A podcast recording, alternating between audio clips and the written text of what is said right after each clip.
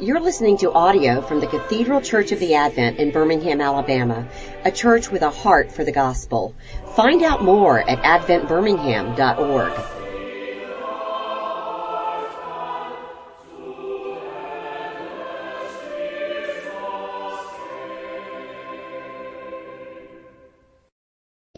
Our Father, we give thanks that we can gather for worship another time on our journey in this life, and we pray um, for this time together, uh, reflecting on what it means to pursue uh, you and to be pursued by you. And we pray this in Christ's name. Amen. Come on in. Yeah, please come in.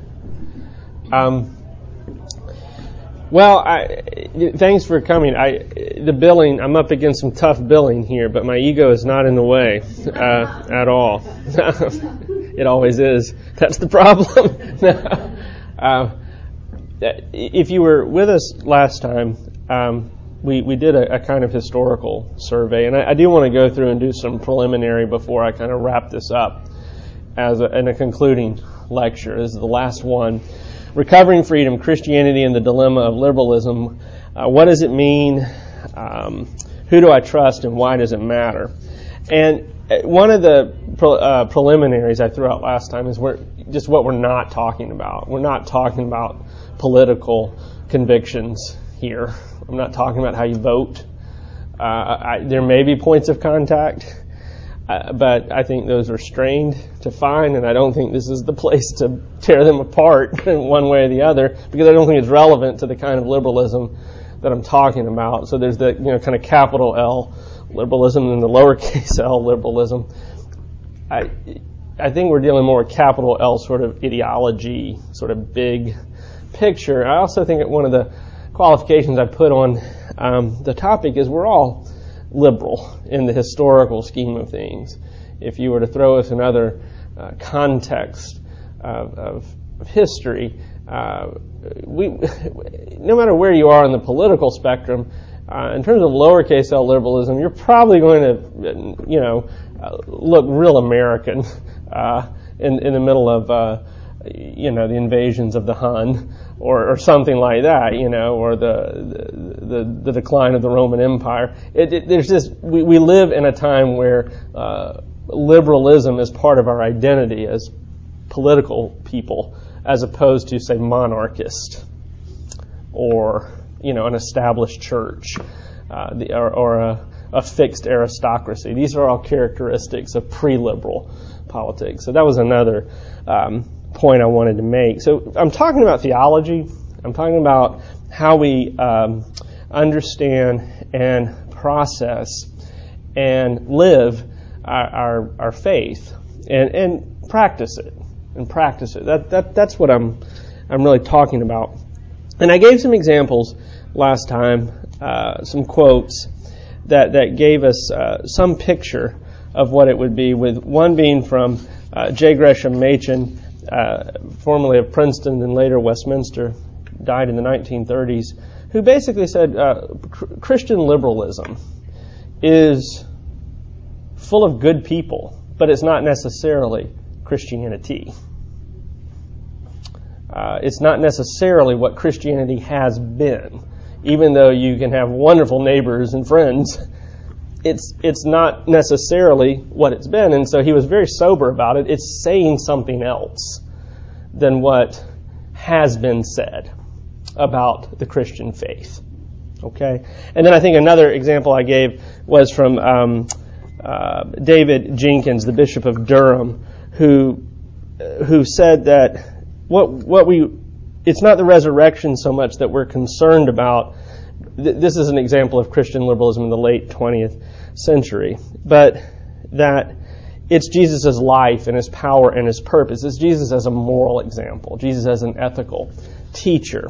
Um, it's not the facts, so to speak, that the, the, the things that actually happen that matter. And then part of this, um,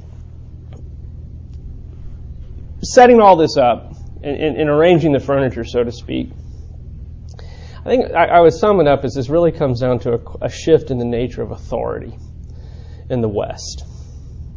over a long period of time. We can't really, you know, it wasn't December 2nd, 1702. That was it, right? We got it. It just it doesn't work that way. Uh, this happened over a long period of time and with a lot of cultural give and take, and a number of shifts gave rise to um, a new way of thinking about theology, or the claims of theology. Not just Christian theology, by the way, Jewish theology, Muslim theology as well, just theology in general, right? Uh, I, I, identified a shift in science, uh, a, a new kind of method that arose that said you can't know uh, the purpose of things anymore. You can only describe and know things and what they do. That's one of those shifts. Cause and, uh, cause and um, facts are pulled apart. Facts and purpose are pulled apart. The second is a shift in philosophy uh, that that gave rise to putting the human self person as the arbiter of meaning. Uh, Rene Descartes. And basically, the shift in science meant the professors catch up. and they said, well, we got to come up with a way of explaining this now. And one way to explain it is that tradition uh, must be questioned. And, and some of this has good reason because tradition can be wrong. I mean, tradition can just be flat out wrong. Aristotle was wrong about the nature of the universe. Galileo was right. So it's not like this is just, you know, tilting at windmills. There's some legitimacy to it, but it, there's also another kind of authority that emerges, which is the thinking subject. Me. The self-referential person. I determine truth. I can weigh all truth claims against my experience, right? And the third uh, shift is the rise of empiricism in the Enlightenment uh, period and the attendant sort of cultural changes that went with the Enlightenment period that put experience and reason at the center of meaning, as opposed to faith in uh, doctrine or what the church taught, what your priest taught, what your minister taught. So, all of these things serve as a sort of background noise to this shift in authority that eventually trickles into the life of Christianity itself and the way we do Christianity and think about it. Scripture is affected. Uh, you go to, you begin to see in the late 18th and into the 19th century, Scripture being analyzed much more in terms of uh, its cultural and historical problems. You know, an ancient Near Eastern document that needs to be figured out right? It, that, that, that's an, a rise uh, that we see in this shift in authority. Other religious claims. How does Christianity fit in with other religious claims? What do you do with a, a billion Hindus, a billion Muslim, Muslims, right? Uh, people, contact, global contact, uh, moves the bar uh, on this shift in authority, saying, well, is there something just universally true in all of this? aren't we all kind of getting at the same thing, so to speak, no matter what religious system we're born into? That's another shift in that I would call lowercase l liberalism. Um, the subjective and experiential, my feelings about things, what I, how I'm processing it as, as an individual, uh, as opposed to uh, is there something objective and historical that happened is there something that happened, right? Uh, back there that still matters to me now. And we see a, there's a there's an evangelical version of this. This isn't just uh, you know limited to some corner of left wing Germany in the 19th century. There's a real American kind of you know I'm not so much worried about doctrine. It's what I it's it's what God's done for me. so there's there's a overlapping Venn graph going on there in the 19th century.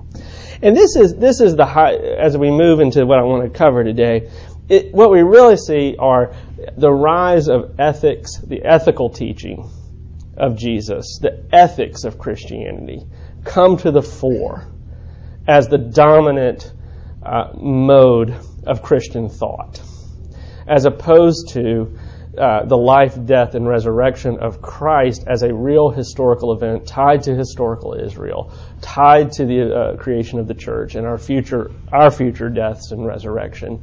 All that is okay, but how do I behave? So, what is the universal sort of ethic that can be called out of Christianity. This, I, have called it in other talks, ethical Christianity is what it is. That's what Christian liberalism is. And that's why it's full of good, thoughtful people.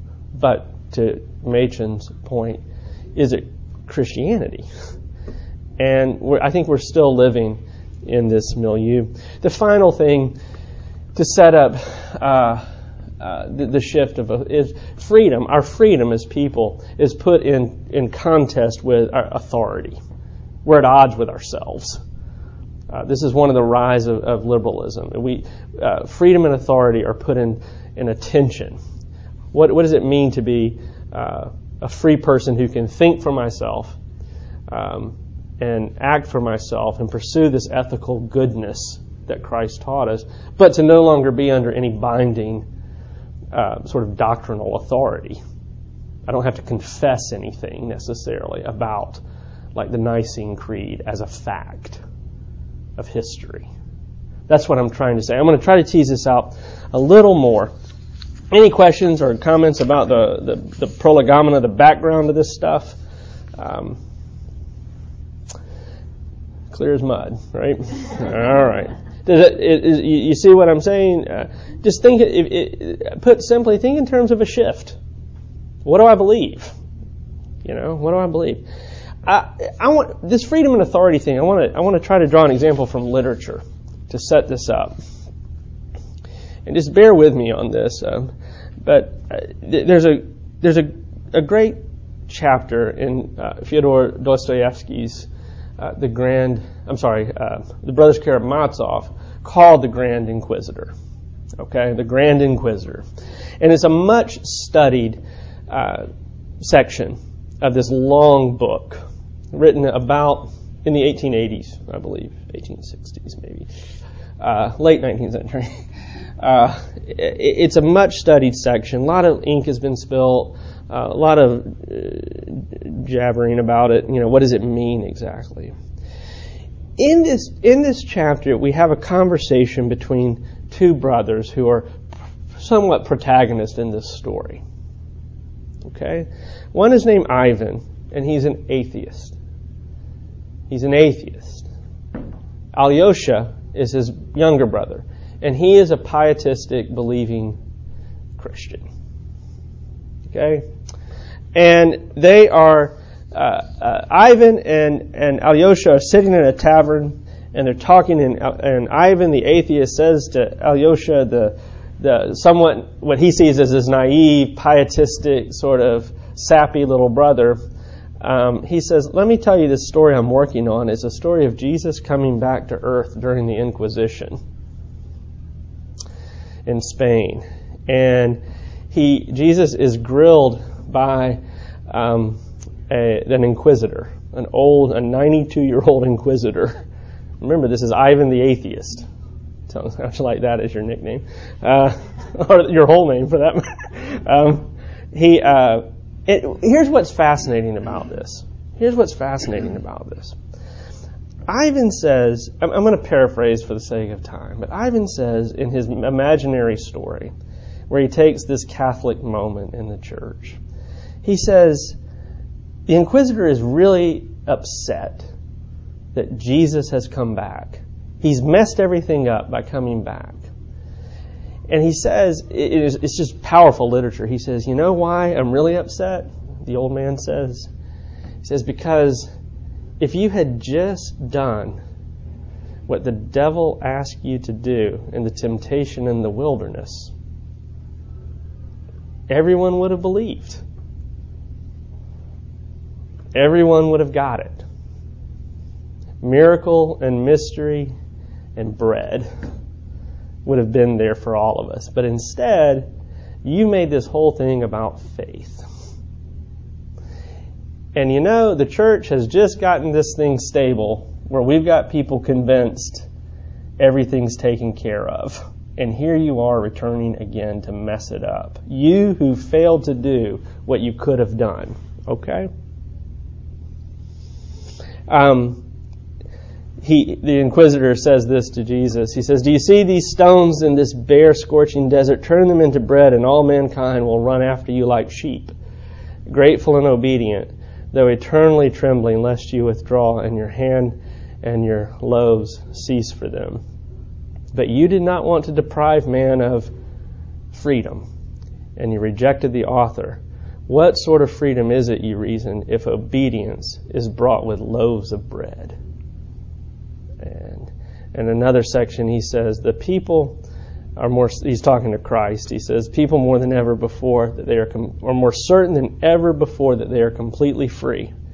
And at the same time, they themselves have brought us their freedom and obediently laid it at our feet. It is our doing, but is it what you wanted, this sort of freedom? So the old man representing the Catholic Church, who in Ivan's atheism represents abuse, authority, belief, is basically saying, why didn't you just do what you could have done in the desert, in the temptation? And the inquisitor says, we basically have accomplished as the church what you failed to do. Um, with us, everyone will be happy, and they will no longer rebel or destroy each other as in your freedom everywhere. Oh, we shall convince them that they will only become free when they resign their freedom to us and submit to us, says the inquisitor. Well, again, all right. We got to hang with it for a minute. Let it sink in that this is an atheist telling a story to a believer, right? Um, the story ends, and the Christ doesn't say a word in the whole story. He simply gets up and, in Dostoevsky words, kiss, kisses his bloodless 90 year old lips and walks away. Um, all right. What is Dostoevsky doing with this story? A lot. But let's take it back to this problem of liberalism and this problem of freedom and, and, and how we understand our freedom as now being able to question miracles, being able to question supernatural power, right? To look for truth strictly in the natural realm of the ethical and the behavioral.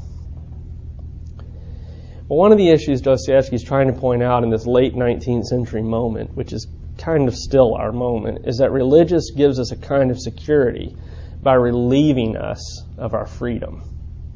Specifically, ethical religion, liberal religion. It gives us a way of behaving, a way of ensuring a kind of um, peace in the midst of great doubt. But it's a false peace. It's a false peace. And here, Dostoevsky is actually anticipating a, a, bigger problem in Western culture, a problem which we still live with, and that is that religion, religion will eventually be replaced with pseudo religions, namely political ideology and scientific progress. That that's what's going to replace Ivan's problem. Ivan is deceived. He is saying, and Ivan actually goes mad in the book. It's a mystery. You have to read it. It takes about a year because uh, it's Russian. so, but there's a murder, and Ivan goes mad. So the atheism itself, his his freedom, Ivan's burden of freedom from the church, the satire, the mockery he's giving of Christ, it, it, it cracks him, it breaks him. But the problem is the freedom still remains, and we look for it somewhere else in the wake of this shift in authority that I tried to describe earlier. We grope for it personally, we grope for it culturally. We look to politics for our bread, we look to science for our miracles. That's what he's concerned with. You see. What do we look to religion for? Our ethics. What's happened is the supernatural has been called out. The miracle has been called out of Christianity, the miraculous. And what's been put in its place is a new kind of comfort, a false comfort, of good ethical universal religion that we all can agree to, even the Hindus. And hope that politics and science will relieve us of the, the burden of being human. Dostoevsky says it this way. This is Ivan.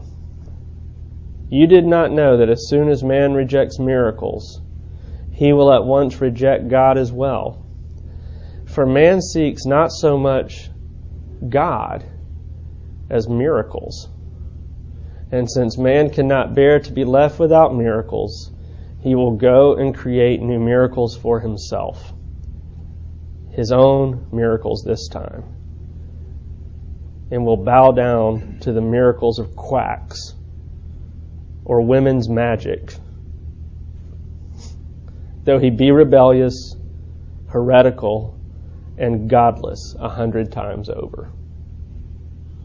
I'm not sure what the women's magic part is there, but I think what he's after is you'll find it's not God you'll want, but you will replace you, your, your, your quest for naturalism, your pursuit of an ethical religion will ultimately lead you to find the miraculous in other things the state, the university, um, uh, the National Science Foundation, a cure for cancer.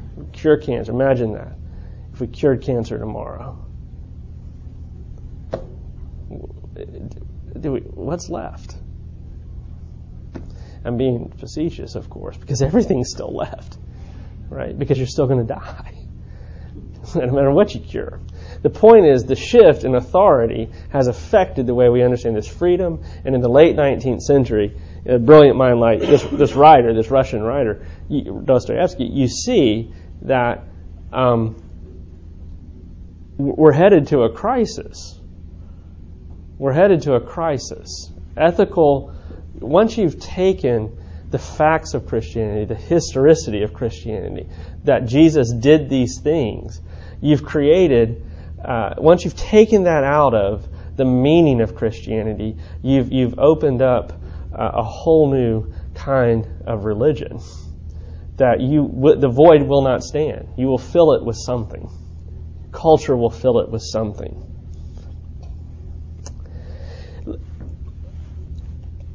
I hope that wasn't too um, Russian, but let me uh, let me let me try to let me try to explain it. This everybody's like a good white Russian right now after that, right? Um, the um, let me try it this way. Let me just try it this way.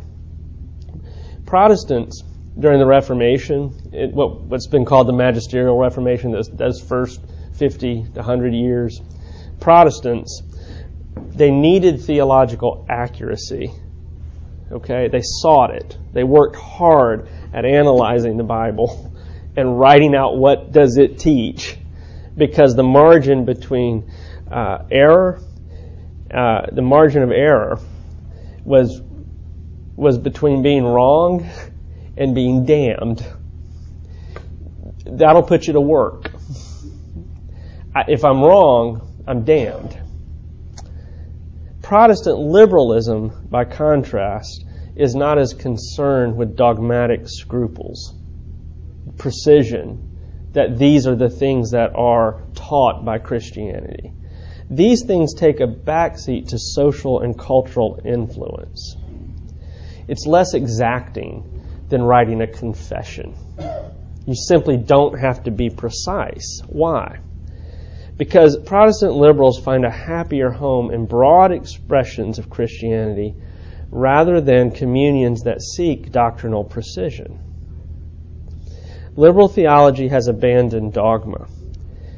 They did it earlier than evangelicals, but evangelicals are making up the difference the last hundred years or so. Confessional subscription, and when I say confessions, I'm talking about like our 39 articles or the Westminster Confession of Faith, or even the Council of Trent that the Catholic Church wrote. in response to Protestantism. Confessional subscription, saying that the Bible teaches these things. Christianity believes these things. We did it this morning uh, when we recite the Nicene Creed. We're actually confessing. This is what Christianity is. Okay? That's dogma. By and large, it has, what I'm arguing is that uh, these shifts in authority, what we see is that this type of Christianity has sputtered and, and shrank between the 18th and the 20th century. We simply don't live in a unified church where everyone believes that this is what Christianity is. In its place, liberal Christianity provided a convenient flexibility that older Protestant models lacked confessional Protestantism, Anglicanism, Presbyterianism, even Baptists had a confession of faith at one point um, back in the um, 1600s. Lutherans, another big one. Confessional Protestantism. These traditions borrowed from a tradition that, ex- that said the faith could be understood by propositional content. You can say what it is and trust God to do the rest. Propositional content. Anyone with a modicum of rational ability can be told and explained, and it can be explained to them that uh, this is what Jesus did, and this is what it means to believe that Jesus did these things.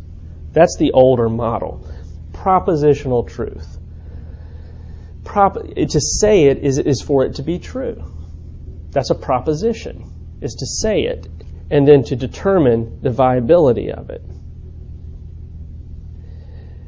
Propositional truth, uh, the Christian faith, uh, could be expressed uh, this way. Of course, the problem is, especially in the early modern period, is that propositional truth to say this is what the Bible teaches or this is what we should believe, it comes with liabilities, which is you may not believe that's what it means. You may not, and if we're living in the middle of Bavaria, you know, in the 1600s, we're going to go to war over it. It means people die. People fight. They kill each other. That's the price of confessional Christianity at one time in our history. That's the price of propositional truth claims about Scripture or confessions or um, salvation.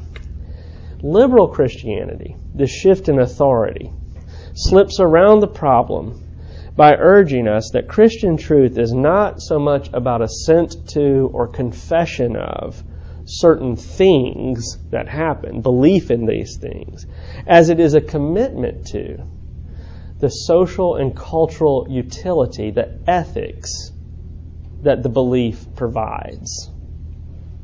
I'll repeat that. I'll repeat that, okay?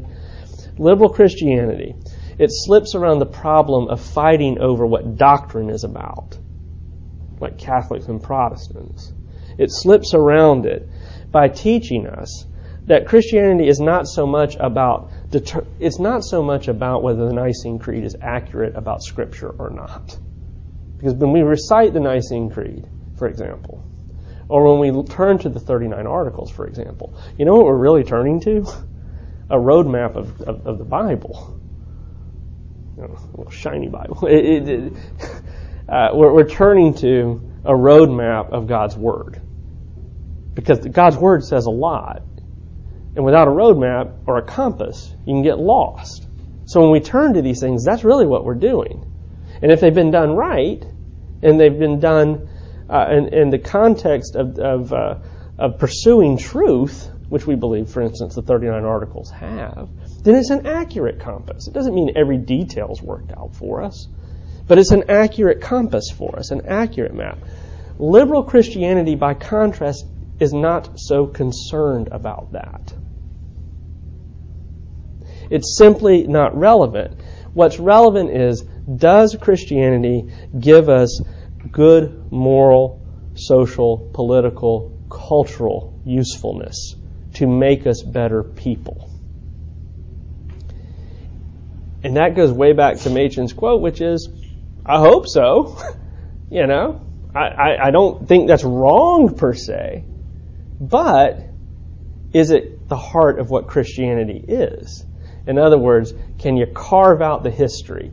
Can you carve out the propositional facts? Can you carve out the miracles and say, I still have Christianity?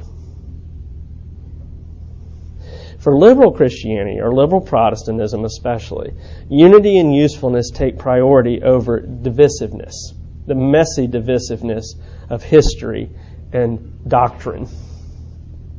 Political and cultural causes unite where confessions, like our 39 articles, divide. To acknowledge a confession of faith like the Articles or the Nicene Creed or the Apostles' Creed, these things we say Sunday to Sunday. I don't know about you, but personally, that's one of the highlights of the sermon, for, the, the service for me week to week, is to actually be able to say, This is what I believe. This is what I believe. Uh, I remember when I was in grad school, a particular church, a young woman in her 30s, uh, I got a call. Uh, she was at the church. I, we didn't know anybody. We were in grad school. So we're just clueless, floating around. But but I knew what this meant. I got a call saying, you know, she was going to die of cancer with three little children, and I didn't know what to do. I, I was walking around and I and I just started saying the uh, the Apostles' Creed, and then the Nicene Creed, and then and and I had no idea. You know, I didn't know uh, what kind of silly prayer to utter. Uh, but it was just an attempt to, to, to to reorient myself at that moment. 20 something years old, seeing this tragedy unfold, you know? Maybe you've had those kind of experiences. That's what confession can do because it puts us back to the facts. This is what happened. Utility and usefulness take priority over messy divisions of dogma and history. Political and cultural causes often unite us in liberal Christianity, where the Articles divide us, or the Westminster Confession of Faith divides us, or the Nicene Creed. To, and why would they divide us? They would divide us because those documents, if they're a true roadmap to, script, to Scripture, are actually dependent upon miracles. The supernatural has to matter, whether you understand it or not. It has to govern the natural. To acknowledge a confession of faith as a true expression of Christianity is to say, your imagination, your thoughts about this are inadequate if they cannot be tested against what these confessions and what the church has taught. That's where we have to begin to understand Scripture and to understand what we believe. Every confession of faith, the Augsburg Confession, the 39 Articles, Trent, the Belgic Confessions of the Low Countries, Westminster Confession of the Presbyterians and the Scots, they make explicit claims about ministry, the church, and the sacraments. They make explicit claims about who Christ is. They pointedly make explicit claims. This is different. This type of meticulousness, this type of precision is different it's even antithetical to what I'm calling liberalism. It's, it's, it's hostile to liberalism in some ways. Why? Because the theological details matter peripherally or secondarily or at all, not at all, to the big picture possibility of social justice or peace or good behavior or the right type of culture. The, this is what uh, uh, this is what matters more because it's ultimately tied to what's ethical.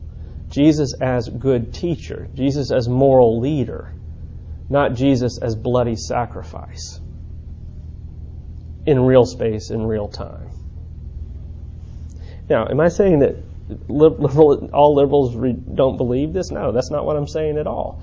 But I am talking about a trend. I'm talking about a disposition. I'm talking about a, a kind of uh, an orientation of two different ways of thinking about Christianity, regardless of what a population of individuals think. Building and managing the right kind of social reform slowly takes priority over disciplined habits, some would say even boring habits, my children would, of, of going to church and l- learning these older theological forms. These older theological forms are what lead us week after week to confess our faith through Nicaea. Or we have wonderful ministers who constantly, when uh, we're not just biblical, biblically oriented, but they'll say, look, look at what our communion teaches through its articles, through its, its documents that say this is what the Bible teaches, right?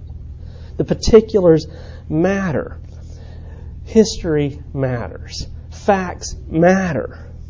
It's not that our faith is in the facts or the history per se, but it's that God superintended uh, by his promises tells us that these things matter. If the tomb is not empty, go home. Just go home. It's so much easier to sleep in. I've done it.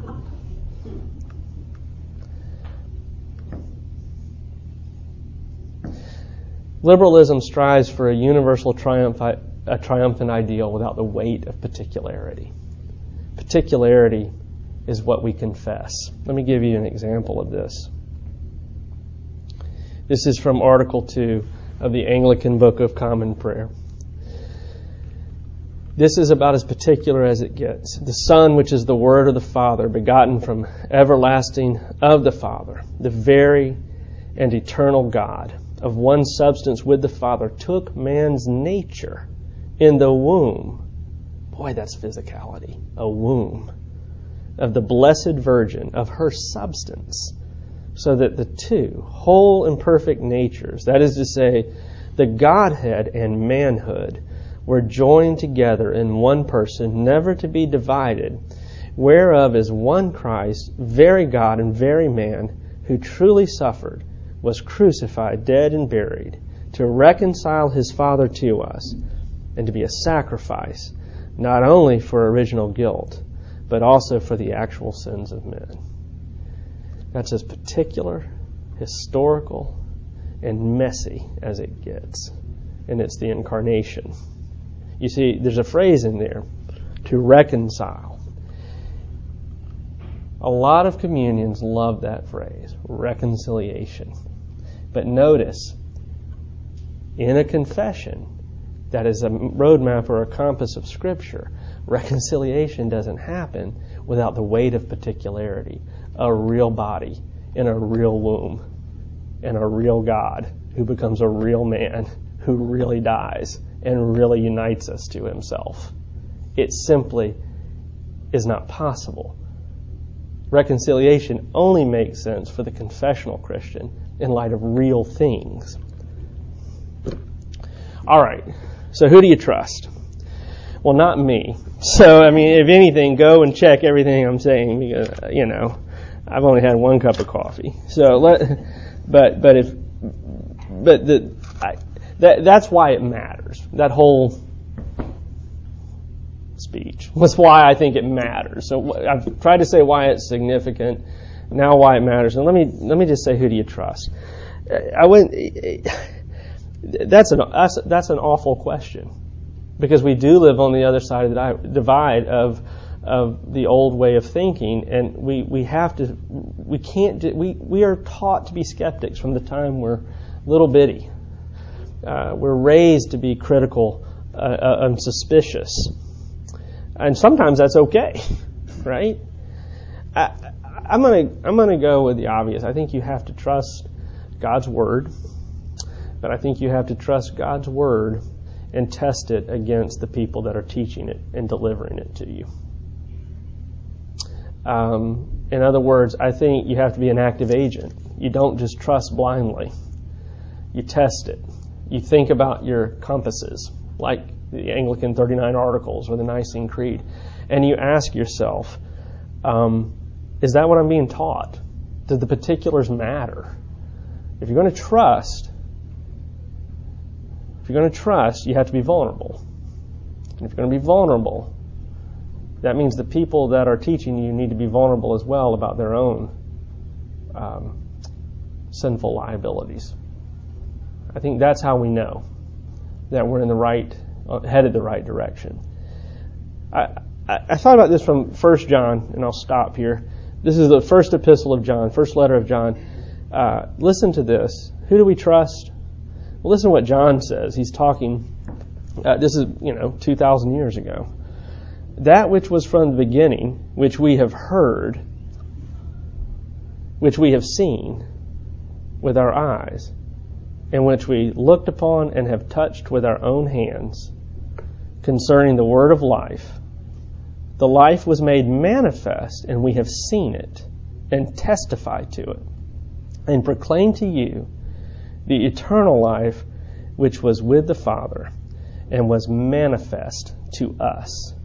That which we have seen and heard, we proclaim also to you. That's not a universal abstraction. That's not an ethical ideal. That's not just, here's how to be good. That's the messiness of touch and sight. And he doesn't say it, but smell and hearing. It's the engagement of something real and particular that happened. And that's what we have to trust. So, thank you. That's what I have for today. Oh. Any questions or yes, sir? Like no matter how profound the question or how erudite the proposed answer yeah. seems to be, the simple truth boils down to that passage from Hebrews right there on that plaque. Yeah, right. I mean, it, it, no, that's that's right. Um, and, and in other parts of the Bible, Christ actually says, "You've seen me." It's the ones who haven't seen me that I'm really with. Yeah. I'm with you, but guess how I'm going to be with them? So you're right. You're right. I've asked a bunch of questions. yeah. And the answers yeah. always drive it deeper. They don't. Yeah. Until we get to that. One thing that I, I deal with college students. That's my job. Uh, a lot, and I, even as, as a younger person myself, I was pretty skeptical. Um, I, I don't think we should discourage skepticism. That's not what I'm trying to say here about the facts or the history. What I am trying to say, though, is if it's going to be Christianity, we have to take into consideration the testimony that John just gave. You don't get a pass by saying it teaches me to be a better person. Because I'm grateful for that. We need all the better people we can get in this horrible world. I, I love better neighbors. but that's not necessarily what I'm confessing as a Christian. That, that's all I'm, I'm trying to get at. Your skepticism is not the sin. Your skepticism is not something I'm here to fight. But if your skepticism is going to be applied to confessional Christianity, I would encourage, and like this passage says as well, uh, those things unseen. If that's where your skepticism is, you might want to think about ethical Christianity too. Is that really an alternative? Because a lot of people will say, I just want to be a good person. And I don't believe what you believe, I just want to be good. I think I'm a good person, and I'm grateful. Common grace. I'm grateful you are a good person. But you can be damned and be a good person. And that's the hard truth of it all. That's the sick, that's the, that's the nauseating truth of it when you stare at it without hope. So, I do think that's where liberalism and orthodoxy depart. So, well, are we confident now we understand this forever? And amen. So, I think the blessing is that we have an Advent church because I have grandchildren in Connecticut, and my daughter and son-in-law are up there trying their best yes. to find yes. anything that is not liberalism, Jay. and that's one of the. We've been out of town, and I'm sorry. No. Listed because this is so relevant in our lives with the grandchildren. Yeah, no. We, if you've ever lived in other parts of the country, you're so right. I mean, well, and even in Alabama. I mean, you just never know. It really is a beggar's feast. Like, where am I, and who, who do I? How do I find something that I can test this against? That don't tell me to be good. I'm not good. I'm not. I cannot reconcile somebody without Christ to uh, to somebody. I can't. Anyway. There's a song line in a song that says, if they weren't for bad, you'd be good.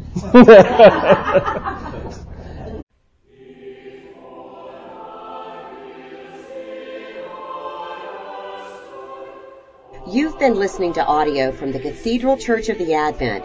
If you live in Birmingham or find yourself visiting, we hope you'll join us at one of our Sunday services. Find out more at adventbirmingham.org.